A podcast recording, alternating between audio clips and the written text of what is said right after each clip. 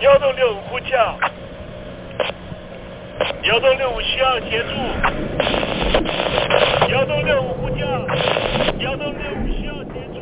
你在听吗？你在听吗？你在听吗？你在听吗？人生如航行，去与返，载满多少故事？你要睡上下铺吗？后面这个地方。如果吵得太累的话，三天都没有洗澡，真的很累，地上就躺着就睡了。我有看到我父母亲，我现在是要去看父母亲的状况。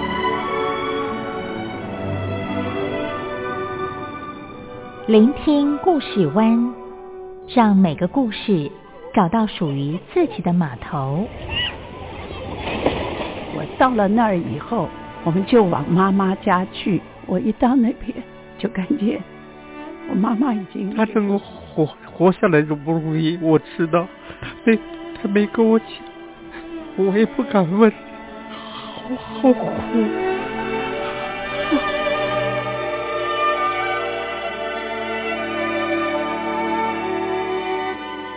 聆听故事湾，聆听故事湾。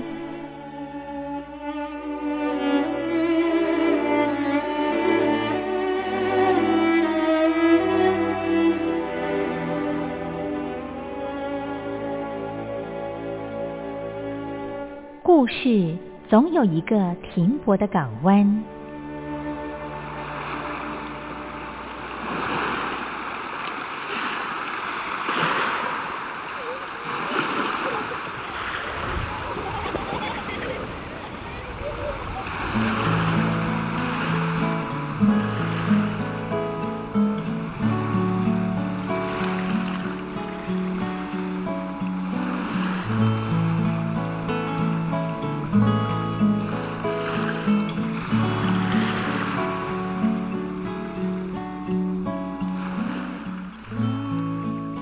一二三四五六七七六五四三二一，大陆听众朋友您好，我是您的好朋友东山林，在台北问候您。正在为您进行的栏目就是聆听故事湾，一二三四五六七七六五四三二一，全年无休，每天在空中为您服务。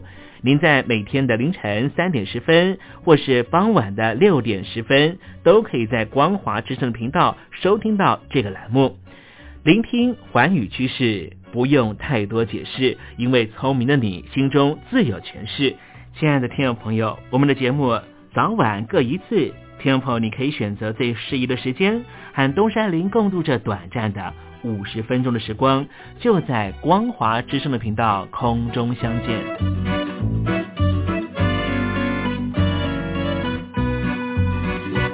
听众朋友收听、聆听故事湾东山林的节目，到底能够听到什么样的内容呢？尤其啊，我们环宇全世界，焦点放到神州大陆啊，光是整个中国大陆呢，就有将近九千家不同的大大小小的电台了。我们的节目到底有什么不一样的地方呢？嗯，让东山林自吹自擂一下吧啊。宫中频道何其多，赵钱孙李挺能说。热点平地上直播，仔细听来差不多。直播室外领导多，你说他能怎么说？开场才说茶黑窝，碰上土狼不敢摸。主播低头翻翻稿，导播左右反复搓，想到孩子泪婆娑。好了好了，都别说，且听东山林怎么说。东山林不是红太狼，也不是那喜羊羊，青青海上一叶舟，才能自在自在说。客官呐、你拉把椅子随便坐，袒胸露背床上卧，怎么自在怎么做，就当这是自己家，自己家。睁大眼睛，show time！Hello，听众朋友你好，我是你的好朋友东山林，在台北问候您。正在为您进行的栏目就是聆听故事湾啦。为什么节目的开场要这样的隆重呢？因为在凌晨三点钟的时候才进行我们的节目啊。听众朋友可能正在打瞌睡之中，或是呢在睡梦之中，所以呢要赶快把听众朋友呢让那瞌睡虫踢到九霄云外啦。听众朋友，今天的节目非常的精彩，千万不要错过了。那么精彩的内容到底包含了什么呢？赶快让东山林为您报告。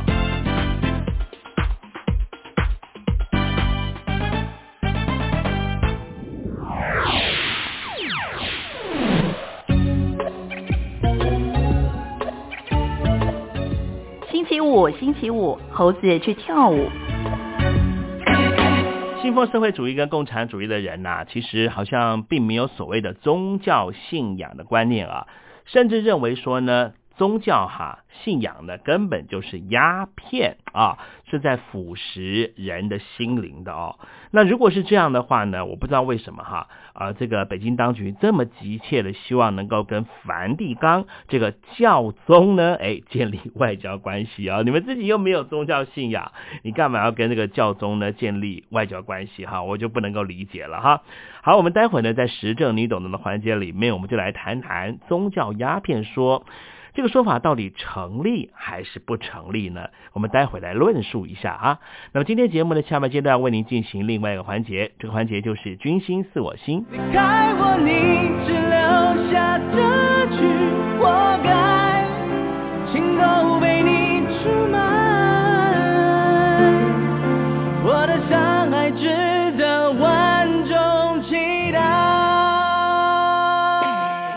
峡两岸的朋友你好，我是刘允乐。不论你在哪里，不论你正在做什么，都要允许自己快乐哦。我的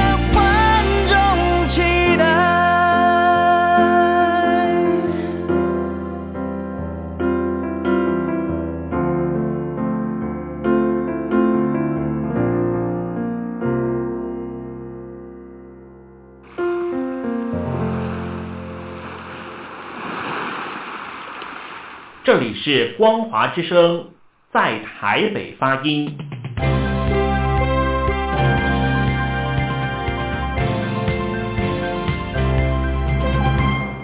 现在，请习近平同志讲话。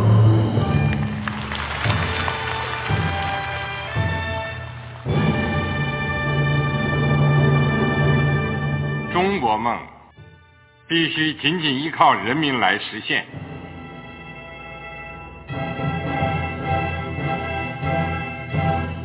好国民得关心家事、国事、天下事。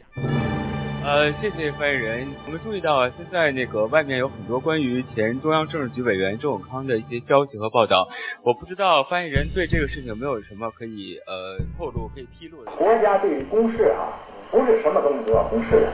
我只能回答成这样了，你懂的。那么作为天津市来说，每年要偿还的这个公路建设的贷款量有多大？哎，这个郝国民这个偿还的得回避时政敏感议题。因为他这个这个事儿我就不好再说太细。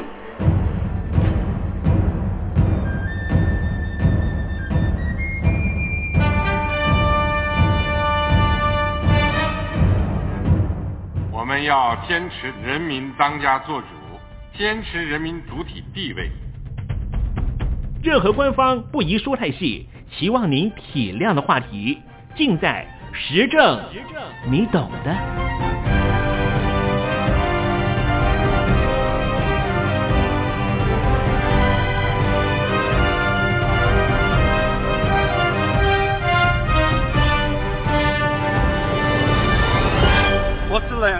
回答这样了，你懂的。那些官方无法为您说太细的事情，就让东山林为您详细的说明白。天宝早上好，晚上好，正在为您进行的栏目就是聆听故事湾。此刻为您进行的环节就是时政，你懂的，一同关心焦点话题。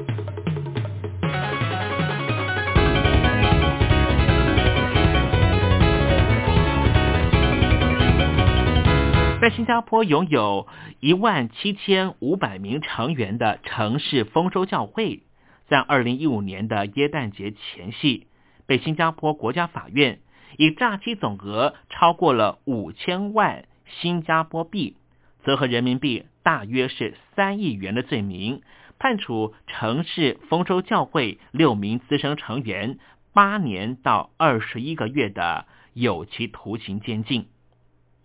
新加坡国家检控官在宣判之前表示，这是新加坡司法史上最大数额的慈善资金遭到滥用的案件。这个教会也是新加坡最大规模的教会组织，创始人就是康熙，被判处有期徒刑八年，其他人的刑期则是六年或是六年以下。教会是上帝的领域。凯撒大帝怎么可以介入呢？当然，最关心这起事件的群体都是基督徒和教会人士，因此大家对于康熙事件各自有不同看法。有些人积极讨论，有些人则认为不应该不断公开的散播这样的消息。也有些人认为这是家务事、丑闻，不应该过度张扬。其实这些现象都是非常简单的，因为这些看法往往正反映出你是否支持，你是否是康熙的教友，你是他的粉丝吗？你是不喜欢康熙教导的那一套，还是这是具争议的事件？有些人维护，有些批评。在这里，东山林不想多谈其他的，我们今天只简单的谈谈。大家都关心的一件事情：康熙事件是真的吗？城市丰收教会是新加坡最大的独立教会，总计有超过两万四千名的会友。不过，积极的每个礼拜有参加聚会的就多达了一万七千五百名。在二零零七年的城市丰收圣诞节的聚会里。创下了五万一千多人最高出席记录。城市丰收教会也在新加坡开办了很多的宗教机构，例如圣经学院、社会关怀服务社、教育中心、基督教电视部门、表演艺术学校，以及专门开给企业高阶人士的聚会场所。城市丰收教会由康熙牧师带领二十人，在一九八九年的五月份正式创立。早期这个教会在不同地点聚会，例如嘉东公园饭店、直总大会堂、环境部大楼、全国生产力委员会大会堂、中央饭店、乌杰饭店、世贸中心，或是 Westing 饭店等等。到了二零零四年四月份。城市丰收得到了 ISO 九零零一两千的认证，肯定它的品质管理和过程管理成果。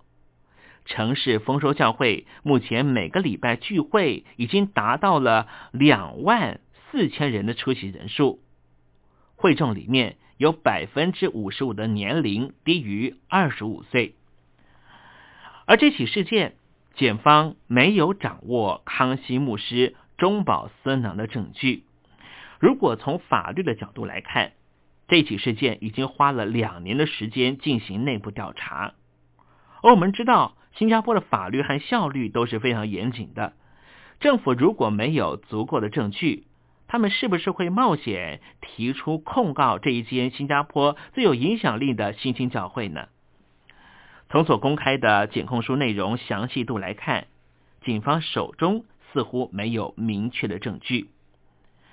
新加坡国家法院曾经在二零一五年十月作出判决，认为他们滥用了教会资金，用来打造康熙的妻子何耀珊的音乐事业。不过，所有被告都否认指控，而城市丰收教会也在审判过程中对他们表示支持。法院后来认定。这六名被告曾经挪用两千四百万新加坡币的教会资金，用于发展何耀山的唱片发行，而这个计划失败之后，又继续挪用了教会两千六百万元的资金，以掩盖他们自己的罪行。他们被认定犯有多项罪行，包括了挪用公款和做假账。不过，新加坡的法官也承认，并没有证据显示他们在犯罪行动中为自己创造经济收益。正因为被告没有通过诈欺行为获得个人利益。所以，法官决定不对他们实施最高达到二十年有期徒刑的监禁处罚。而在这些诈欺行动真正获利的何耀山，并没有被起诉。不久前，他还接管了城市丰收教会的领导权。城市丰收教会到底在推行教务上面有什么样的争议呢？有人说。成功学渗透到了宗教，导致于城市丰收教会的歪斜。康熙牧师所采取的成功神学，是这起事件另外一个不可忽视的原因。因为这种成功神学背后有一个危机，就是以成功现象作为荣耀上帝的见证。虽然说何耀山他的专辑是跨界的文化宣教，但是问题不在于这计划的宣教模式，而在于他的宣教手段。这手段被成功神学引导到一个不诚实的虚伪见证。何耀山的世俗音乐事业确实是来自于教会的资助，这些资金来自于。教会信徒的捐献，可是康熙牧师审讯的时候所显示的证词，却揭露了康熙牧师欺骗教会的信众，甚至说何耀山被唱片大公司以几百万美金邀约到美国发展。这证明了上帝在何耀山走入世俗的唱片事业上的神迹和开路，也印证了这一项跨文化宣教计划是上帝的旨意。康熙牧师声称，他的老婆在美国所赚的收入大大于多于他本身。这样的表达企图误导教会信众，相信何耀山是独立于教会的资助。认为何耀山的收入已经足够支持他在美国的事业发展和豪华的明星生活，但是事实摆在眼前的是，那些所谓的成功背后却是教会信众来资助的。从这一起事件，我们静下来做些反省：一个人在教会上的侍奉，其实是和他的教会观息息相关的。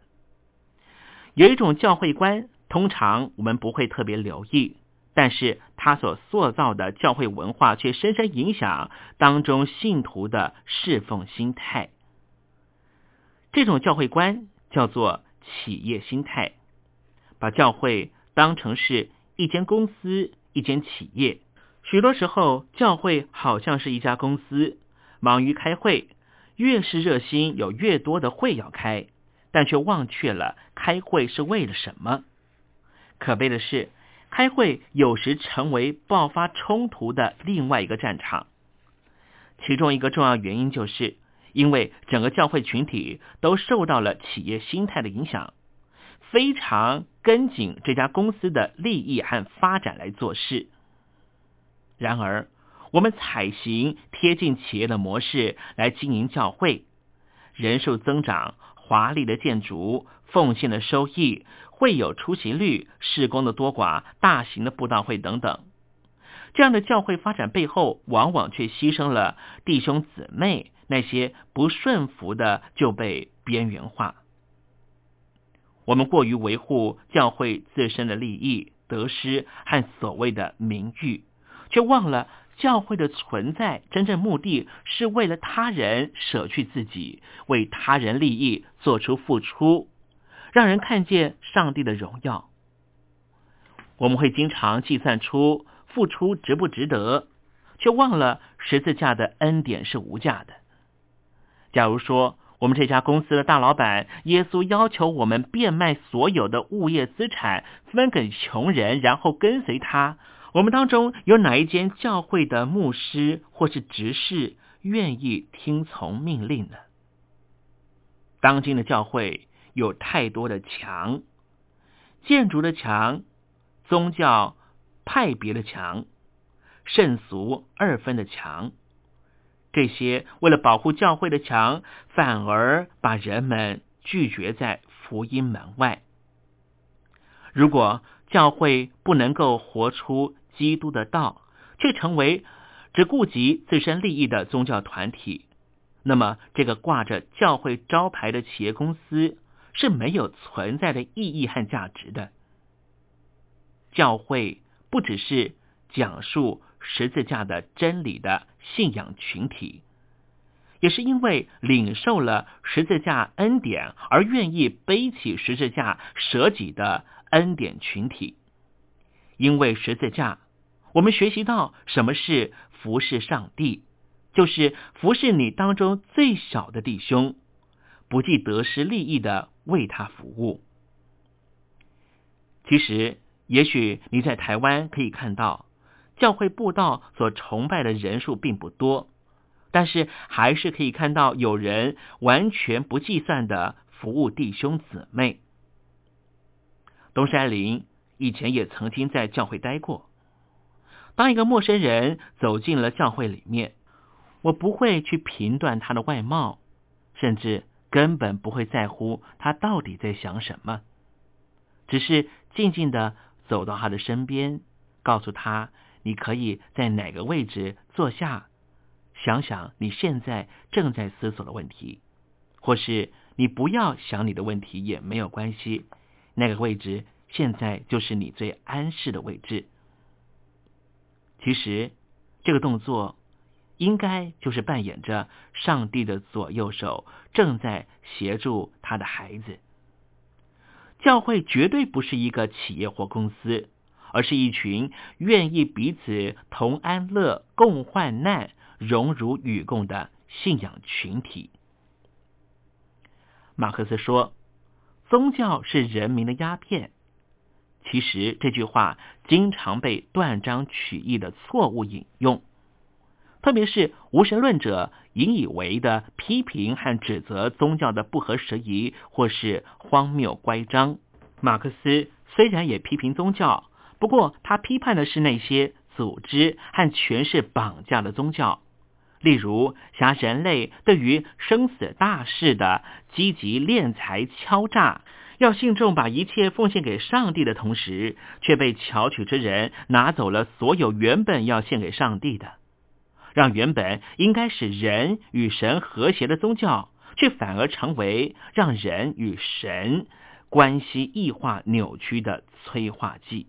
其实，马克思是借由鸦片来说明宗教的社会功能，并不是指涉宗教本身。马克思。是政治经济学的学者，也被后来的社会学家追认为社会学的始祖。根据他研究关怀来界定，马克思讨论评断宗教，在乎的是宗教的社会学的意涵，也就是宗教和社会秩序的关系。马克思并没有涉入讨论宗教的救赎宣称是真的还是假的。因为这是宗教社会学的基本坚持。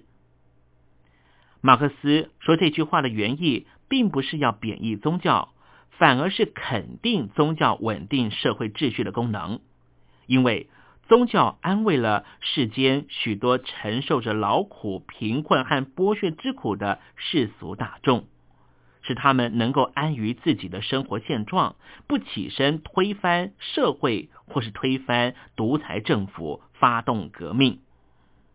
但是大体上来说，在人类历史上，主要看见宗教的都是劝人为善、维持社会秩序，并非劝人与人刀枪兵火。马克思的宗教鸦片说。并不是把鸦片当成毒品来看，而是把鸦片当成药品看待所延伸出的比喻，就如同在安宁照顾时期，医生为癌末病人的身体舒缓开了不少的吗啡，吗啡是毒品也是药品，其实就端视使用者和使用目的有不一样的定义。宗教不也如此吗？如果宗教落入有心人的手里，难保不会成为欺骗老百姓、使其上瘾无法自拔的鸦片。如果是真心的追随上帝和信仰的人，那么宗教将是被压迫生灵的叹息，是无情世界的感情，也是舒缓人在世间所承受的痛苦和伤害之痛的药品。不过无论如何，东山林认为，鸦片说始终是从负面表列的角度切入理解宗教的社会功能。如果能够从正面肯定。宗教的社会功能的角度切入来看，我认为宗教是价值观的预防针，心灵的防腐剂。越早认识、接触宗教中那些关于上帝或是天神、生命和爱的真理，那么无论将来世俗世界有多少来自于魔鬼撒旦的诱惑，都能够持守住神的教导。不会跟着世俗的物欲和扭曲的价值观随波逐流。宗教是腐败世代的良心，是防堵错误价值信念的防腐剂，也是抵抗邪恶病毒的预防针。我认为，越早完整施打，效果越好。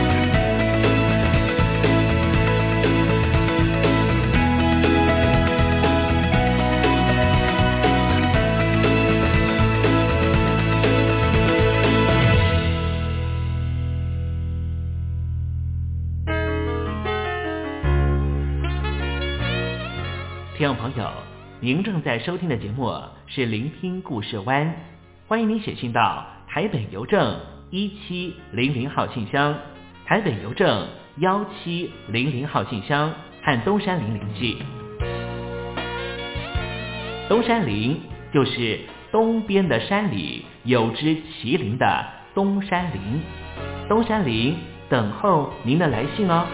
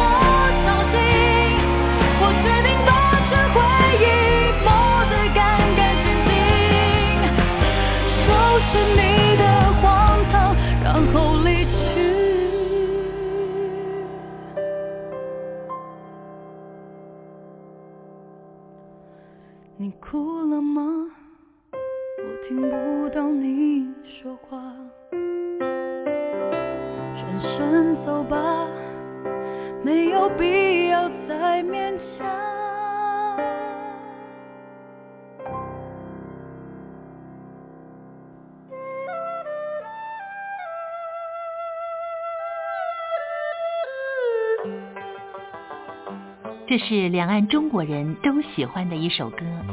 小城故事多，充满喜和乐。如果主持人播错了速度，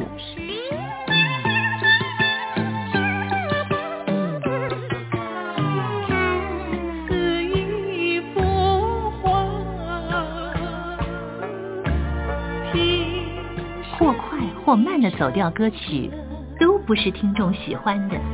人生境界真善美，正义高阔。两岸和谐关系也得循序渐进，快慢相宜。小城故事真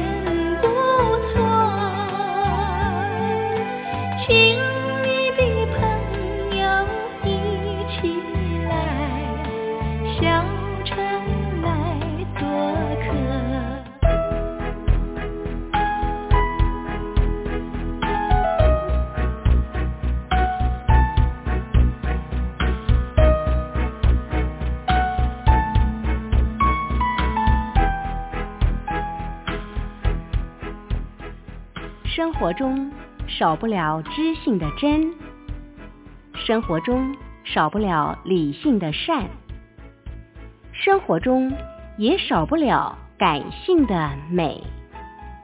光华之声，永远陪伴您，生活在真善美的世界。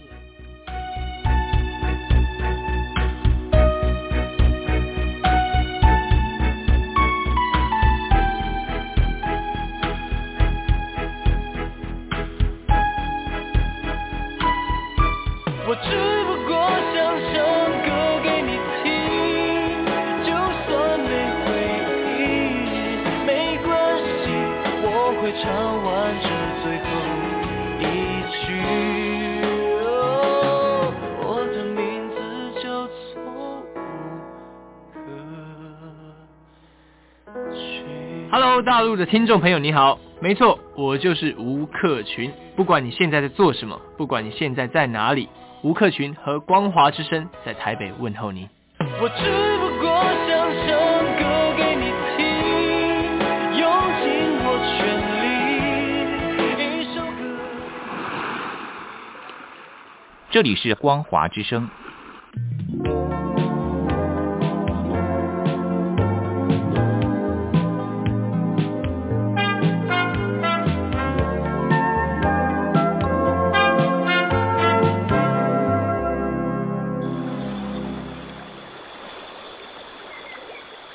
正在部队里的弟兄姊妹们，生活还适应吗？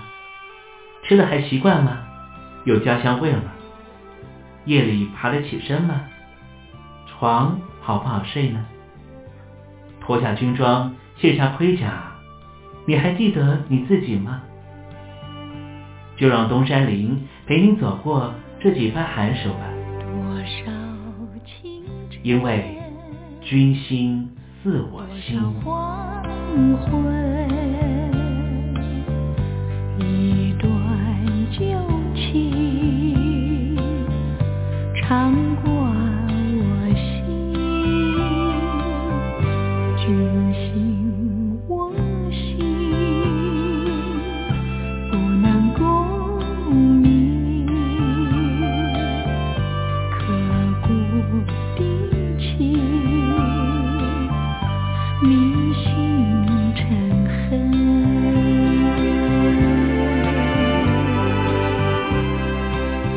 心似我心。小时候，东山林最崇拜的 NBA 的球星叫做 Michael Jordan。Michael Jordan 曾经讲过一句话，跟准备功夫是有关系的。当我走进球场，我已经准备好了要打球。要是你必须和我对抗，奉劝你最好也准备妥当。如果你没有拼斗的决心，那么我会宰了你。Michael Jordan 他讲的话是不是很有霸气呢？听起来也是现在无论在职场上面，或者在任何不同的领域上面竞争的状态。竞争在所难免，最重要的事情就是，如果你时时刻刻都准备好了，那么任何的挑战对你来说都不会是太困难的事情。谈起了民歌，台湾的校园民歌，在四十年前确实成为一种非常特殊的音乐形态。有一名民歌手叫做李健富，唱红了一首大江南北每个中国人都会唱的歌，叫做《龙的传人》。当时他还在当歌手的时候，当时还在唱民歌的时候，他就非常有商业头脑，所以他和苏来、蔡琴、李寿全还有其他的朋友共同发起了天水乐集这个商业形式的全新的唱片公司。这家唱片公司和过往的所谓的海山唱片在台湾的这些传统唱片公司完全不一样，它比较类似于现在我们常说的文创公司。听众朋友，你想想看，这是一家四十年前就存在于台湾的公司。李健富是不是很了不起呢？这样的一个人物，后来成为了台湾洋货公司的总经理。之后又到上海，在海峡两岸开办了许多的公司，也为很多的企业做气管顾问。李建富怎么看待他的成功？怎么看待每一次的挑战呢？他说，每件事情都必须要事前准备好。我们听李建富他怎么说吧。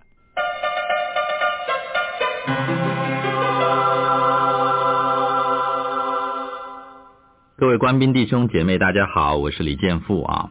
我记得前一阵子才听过一个嗯一个长辈跟我说啊，他的也是在我的节目当中跟我谈到一个例子，他说有一位非常有名的指挥家啊，听说是叫做 Toscanini 哈、啊，他说他嗯以前其实是一位拉琴的乐手啊，就是好像是小提琴吧，那他可是他有非常深的近视眼啊，就说他在拉琴的时候可能还看不到乐谱啊。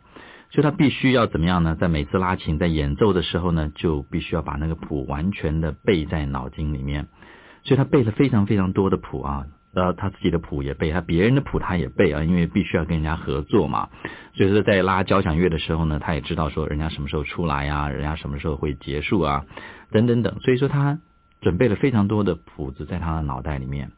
那有一次呢，他们的乐团在呃，好像在国外演奏的时候呢，那指挥突然有事或突然不见了啊，那没办法赶回来这个呃去指挥。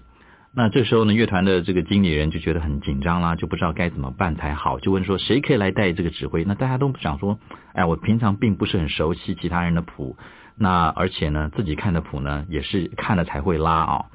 那可是就只有这一位呃大指挥家啊，那个时候当然还是提琴手，他说我可以，为什么呢？因为我全部都已经背在我的脑子里面了，而且很显然，他看指挥的时候，他指挥的时候也不需要看谱啊。所以说这个是呃一个很有趣的例子，就是说你平常有些准备的时候呢，假如说当机会来临的时候，那很可能你就会可以掌握得到啊。假如说你平常没有准备，那很显然机会是永远不会到你的身边的，因为到了你的身边，你也不知道，即使你知道，你也没办法去掌握啊。我自己的呃，我想的例子也是一样啊。在我主持广播电台之前，我事实上从来没有做过。嗯，广播电台主持的节呃节节目主持的这方面的工作啊，可是嗯，当呃三年前有人找我主持节目的时候，他希望我主持的是一个有关于管理或者是啊上班族的这方面的节目。那我自己就想到说，我其实在过去的十几年当中啊，透过上班族工作的经验，其实自己累积了相当多的呃资源啊，不管是人脉的资源也好，或者是。呃，在一些理论或者实物上面的一些经验啊，其实我都有做一些记录。那有时候自己没事的时候，也会拿出来自己整理一下啊，看看自己到底学到了些什么东西，在过去这一年当中、半年当中或者三个月当中啊，那这些东西都无形当中成为我在做节目的时候的一些准备的功夫。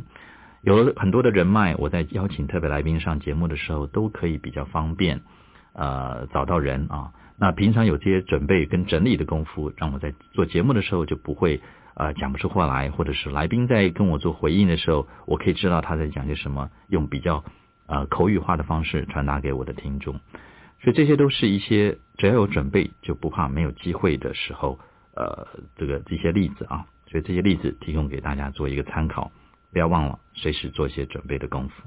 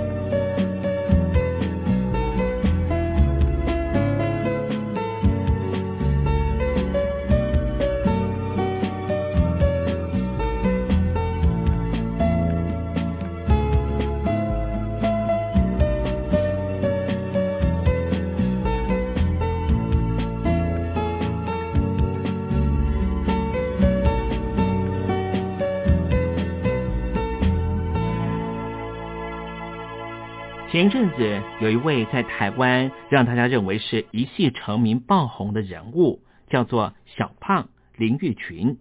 他靠着优异的歌唱技巧，不仅唱片海内外，还受邀到美国职棒道奇队比赛开唱，简直就是英国的苏珊大婶的翻版。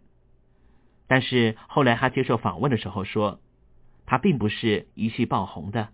因为他已经准备了十年，这句话给东山里很大的启示，就是机会只敲一次门，而且永远留给准备好的人。很多人总是羡慕别人升迁的比较快，运气比较好，也常常抱怨为什么自己总是生不逢时，找不到好的机会。但是成功的人真的都是一系成名的吗？难道丑小鸭是一夕之间就变成天鹅的吗？有多少人期待自己是童话故事里面的灰姑娘，能够有幸的穿上玻璃鞋和年轻的王子共舞？又有多少人希望天下能够掉下来礼物，好让自己从乞丐变成王子？这些不切实际的想法，最后的结局几乎是如出一辙，完全会破灭，因为。妄想不劳而获，希望一步登天的人，总是痴人说梦，不会有圆满的结果的。古人说：“不积跬步，无以致远；不积涓滴，无以成江海。万丈高楼平地起。”如果平常不累积自己的实力，当机会转到你身上的时候，你怎么可能抓住这千载难逢的机会呢？林玉群如果平常没有把歌练好，又怎么可能在电视节目上面 PK 一战成名，瞬间红遍海内外？当年的王建民也是在小联盟苦练了五年，才会跃上棒球最高殿堂。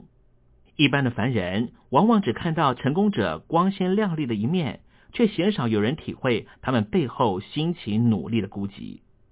当他们离乡背井，独自一人在外打拼的时候，我们可曾想过，有多少夜晚被单总是留存湿哒哒的泪痕呢？说大白话吧，我们就是要在平常不断的学习，累积自己丰富的经验和能量。一旦机会来临，你就会是一个成功者。反之，如果你还没有准备好，错失了大好的良机，也许机会再也不会降临在你身上。要获得成功，恐怕就得事倍而功半。积极的人随时随地准备好，等待机会，甚至创造机会；消极的人总希望先等到机会再做准备，两者顺序是不同的，最后的结局当然也大不相同。听众朋友，你准备好了吗？此时此刻，如果你敢大声的说 "I'm ready"，东山林相信你一定会是你那个领域的最后赢家。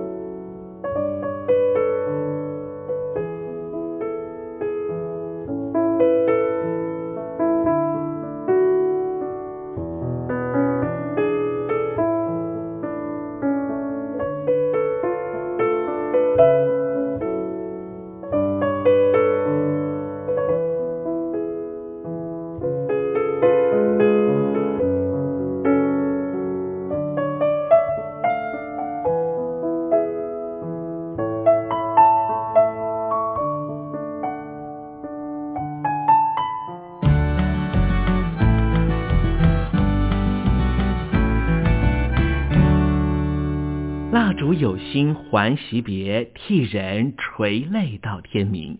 又到了说再见的时候，一下子东山里也不知道该如何传达心中对您的情意。又看着导播的手势，也看着倒数的时针，突然之间，东山里想到了唐朝诗人杜牧的这一首残短的诗句，只能够借物传达东山林对你的情意了。蜡烛有心还惜别，替我垂泪到天明吧。听众朋友，明天我们同一时间继续在空中见面。东山林诚心的祝愿您一切安好，喜乐。